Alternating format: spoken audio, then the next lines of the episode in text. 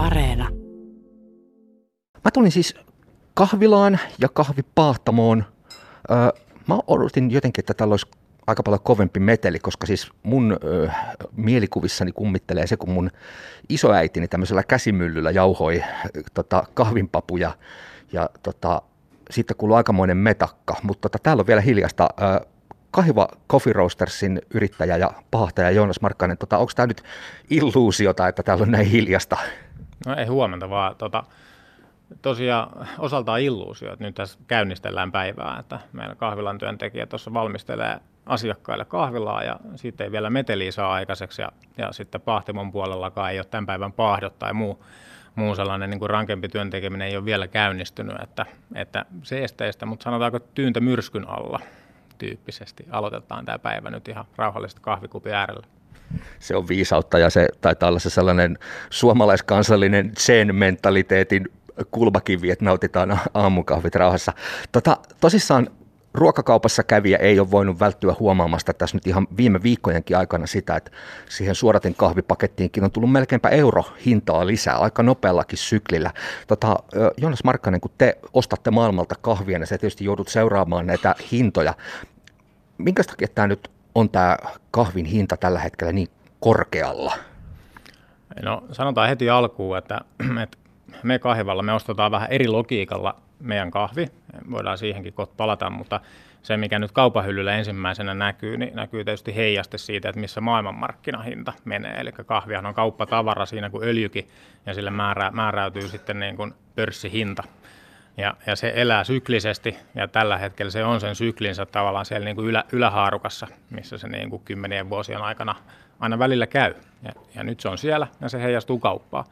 Ja tavallaan itse kun katson tätä niin kuin kahvipaahtajana ja, ja sitten tavallaan viljelijöiden edustajana tavallaan myös, niin nyt, nyt se maailmanmarkkinahinta ikään kuin on sillä tasolla, missä sen kuuluisi viljelijöiden näkökulmasta ollakin, jotta kahvia voitaisiin tuottaa niin kuin kestävällä pohjalla. Mainitsit sanan syklisyys, eli tässä on sellaista säännönmukaista vaihtelua hinnoissa. Mistä se johtuu ja mihin se vaikuttaa? Joo, tosiaan ikävä kyllä se menee syklisesti, eli se tarkoittaa sitä, että nyt vaikka hinta on mun näkökulmasta niin kuin siellä kutakuinkin oikealla tasolla, niin se tulee ikävä kyllä vielä sieltä taas sukeltamaan. Ja, ja se tulee sukeltamaan kestämättömälle tasolle. Mutta se syklisyys tulee lähinnä siitä, että nyt kun se hinta on, on niin kuin viljelijän näkökannalta niin kuin riittävä, niin nyt he pystyvät investoimaan niihin kahvitiloihinsa siellä. Eli pystytään istuttaa uusia pensaita ja investoimaan ja sitten pienellä parin vuoden viiveellä pystytään tuottamaan isoja, isompia satoja, jolloin ikävä kyllä syntyy mahdollisesti ylitarjontaa, mikä taas saa sen hinnan tippumaan. Ja, ja sitten ollaan taas siinä ongelmassa, että sit, sitten se hinta ei taas riitä edes niihin tuotantokustannuksiin, saatika sitten se elinkeinoksi asti sille viljelijälle. Joonas Markkanen, nyt saat selittää sitten tätä teidän yrityksen kahvin ostologiikkaa. Te siis ette osta sitä pörssikahvia, niinkö se nyt menee? No se on just näin, me ei osteta pörssihinnoiteltua kahvia, koska siinä laatu ei ole millään tavalla merkittävä tekijä, vaan me ostetaan niin kuin laatukriteerien mukaan pisteytettyä kahvia. Eli kahvi tuotetaan hyvin paljon enemmän, enemmän niin kuin käsityötä vaativilla tavoilla.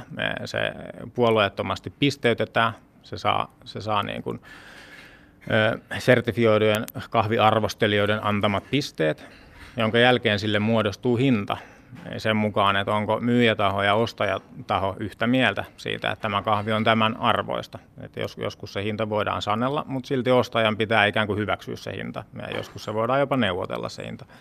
Ja ne eh, hinnat, millä me ostetaan tätä pisteytettyä niin kuin specialty grade kahvia, niin ne voi olla sitten välillä moninkertaisia siihen maailmanmarkkinan niin pörssikahvin hintaan verrattuna mun logiikkaan nyt ei jotenkin aukene se, että sä sanot olevasi viljelijän puolella, sä kuitenkin ostat, ostat sitä raaka-ainetta valmistaaksesi siitä kulutushyödykettä.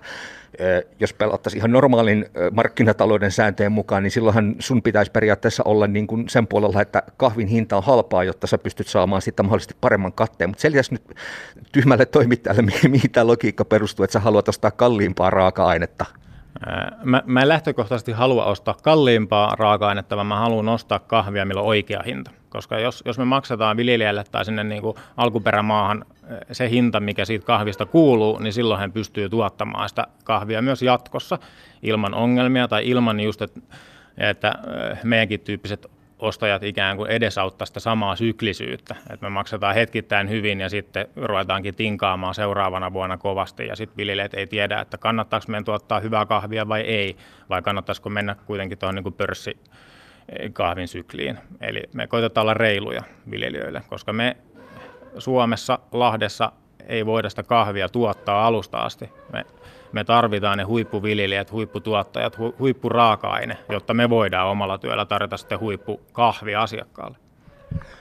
Mä mietin sitä, että kun tämä pörssikahvihinta nyt on noussut, niin että on, onko se pienpahtimolla kuinka helppoa siirtää sitten tämä raaka-aineen hinta ja sen mahdolliset niin kohoamiset siihen lopputuotteeseen, koska siis teidän tuote nyt on kuitenkin väistämättä aika paljon, tai ainakin jonkin verran kalliimpaa kuin se marketin suodatin kahvi. On, miten tämä logiikka pelaa?